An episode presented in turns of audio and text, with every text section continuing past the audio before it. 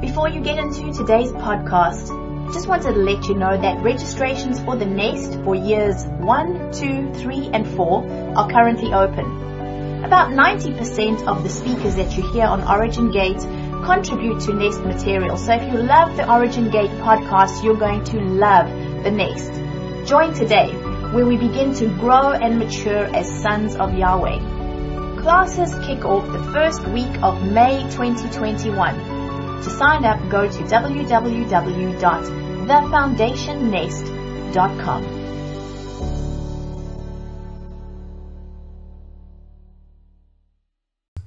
It is such a privilege and an honour today to be sharing on Origin Gate Wisdom's Echo. This is Jane Schroeder, and I'm going to continue with the theme of the Celtic saints. And today I'm going to talk a little bit about the history and the life of Saint Cuthbert. The period of time was 676.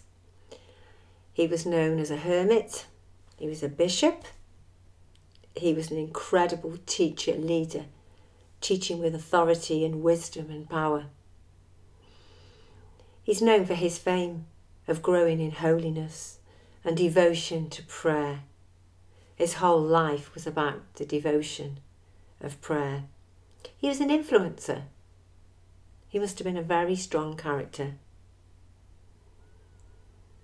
The island of Lindisfarne, there's a larger island, even though it's still quite small, and a smaller island adjacent to it.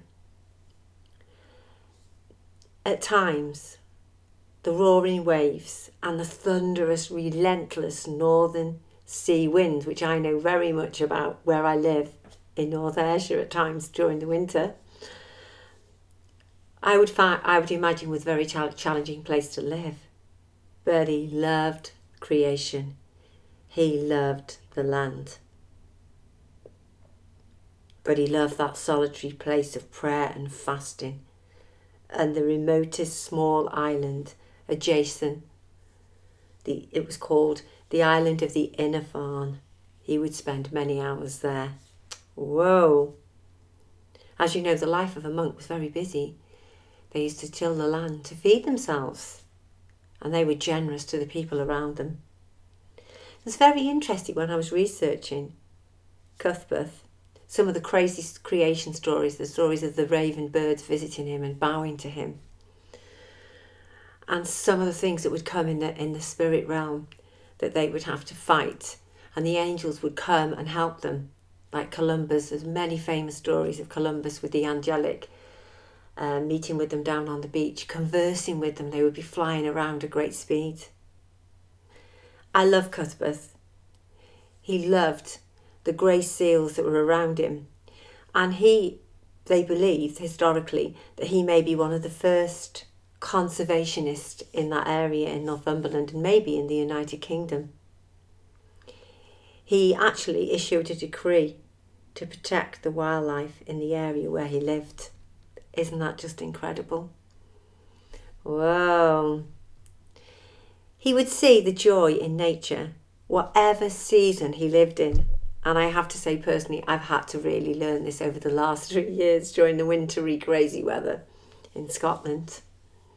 But it begins to grow on you the love for the land, the love for the area, the atmosphere, and I've begun to learn that those crazy windy days where I can hardly go out through my back door and my bins are flying everywhere and the sea is flying over the seawall and you can't even stand up. In fact, I always get a bit nervous in case one of the dogs blow in the sea.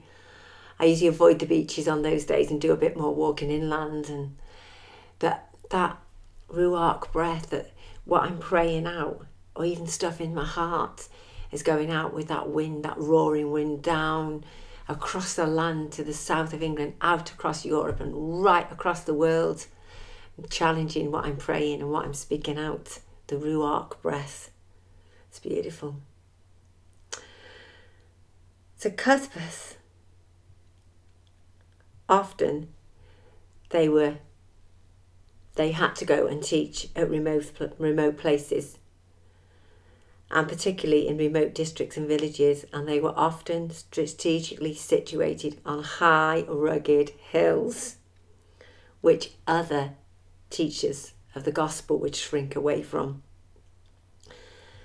it says that Cuthbert was given over from God. Beautiful grace to see into people's hearts and lives.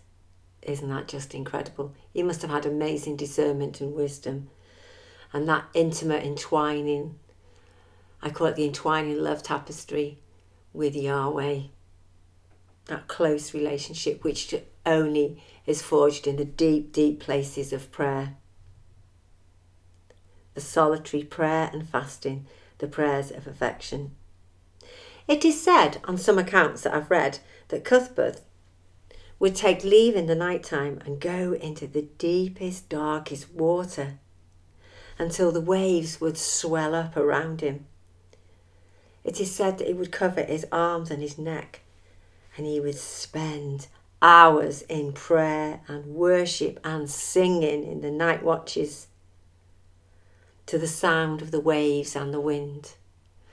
Now, I have been there in the summer, Lindisfarne, and in the winter. I've waded out into the sea up to my waist, and after 20 minutes on a very hot sunny day, I was absolutely frozen. I could just about concentrate on praying, never mind my body temperature and my breathing. He must have been a hardy man, a strong spirit. And his friend, Bede, has written some amazing poetry that he wrote and one of them is beautiful. It's called The Prayer of the Heart. My eyes, my eyes have seen the King. The vision of his beauty has pierced me deep within. To whom else can I go? My heart, my heart desires him. He's touched something inside of me that's now reaching out for more of him and I know that I must go to Him. My God is my love, my guide, my healing one, my bright love, is my merciful Lord. My sweet love is Christ.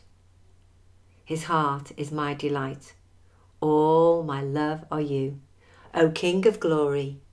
Amen. Some of his writings are absolutely stunning. And I've just had a birthday, and one of my amazing friends bought me the Celtic Diary Prayer. It's called The Journey Begins. And I love it because it's a morning, afternoon, and evening prayer, and there are songs to sing with the music, there are chants, and um, I'm really beginning to enjoy this. It's amazing. It keeps me focused on the same path that at this time the Lord has got me on. Wow. This is interesting. It is said that when Cuthbert prayed through the night and in the morning when the shadows disappeared and the darkness had ebbed and the light came, that he would come up on the beach at daybreak.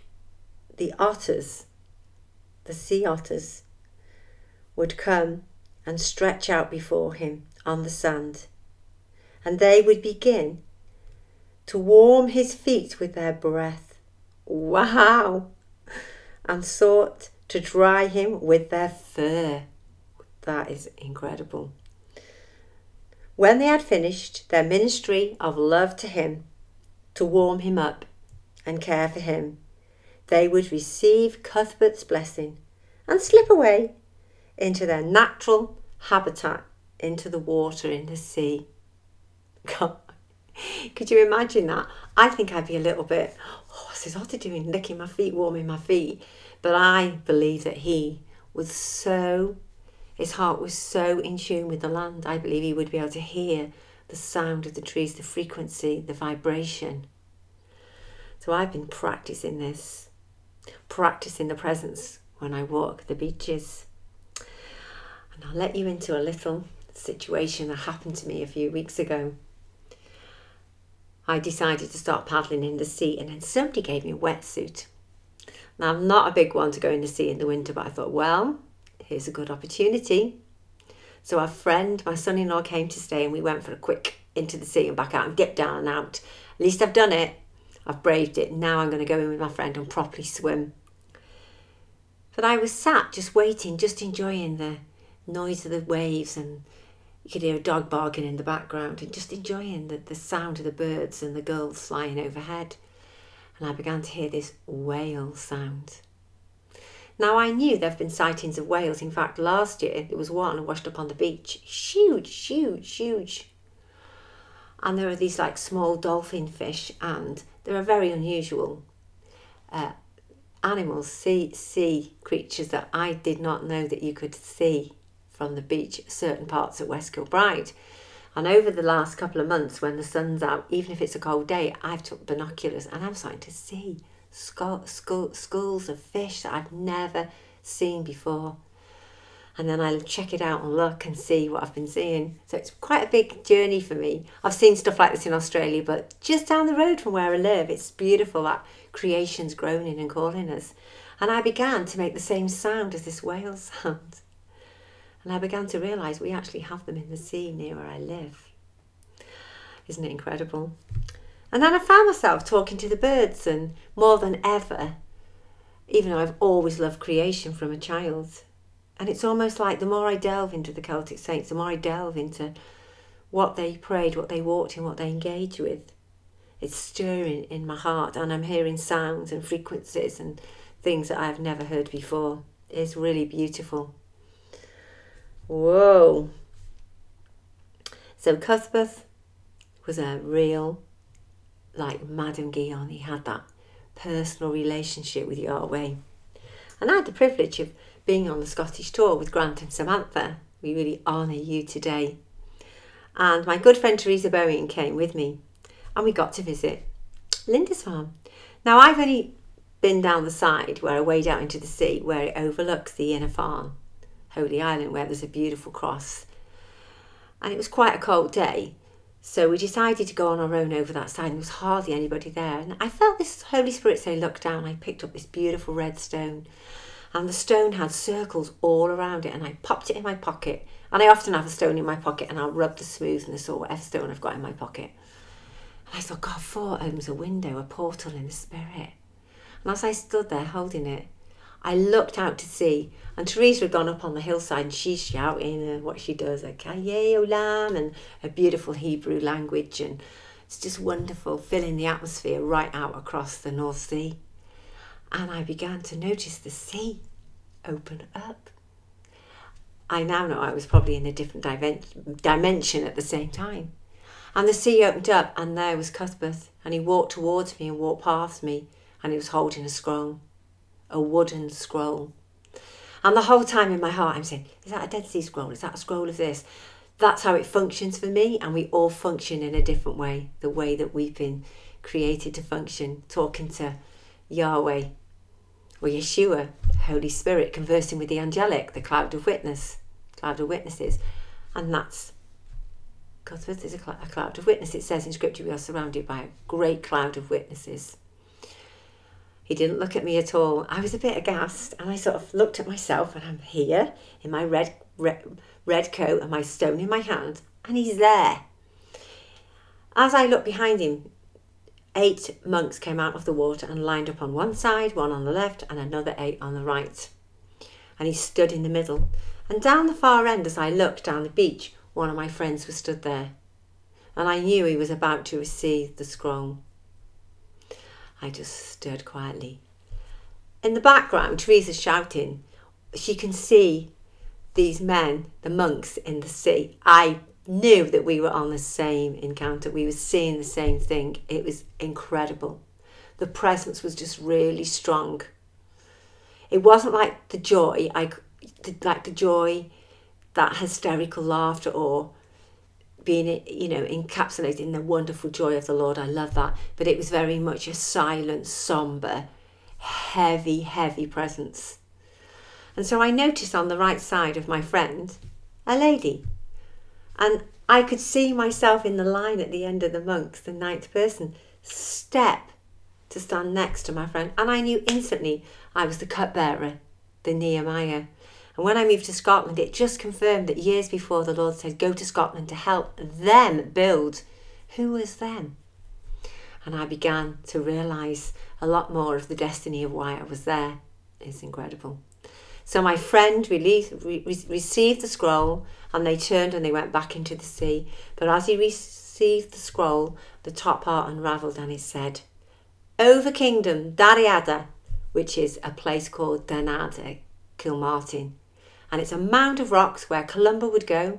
You would climb to the top, and there was this rock where you would place your foot and he would inaugurate kings. The King of Northumberland got asked Jesus and you got saved there. I got to know Christ, Jesus Christ, as his Lord and Saviour. And he entered into that heavenly relationship with the perichoresis. Many people would come. Now remember, there's no mobile phones. They would know in the spirit, in the kingdom realm, that voice would be calling them to this place.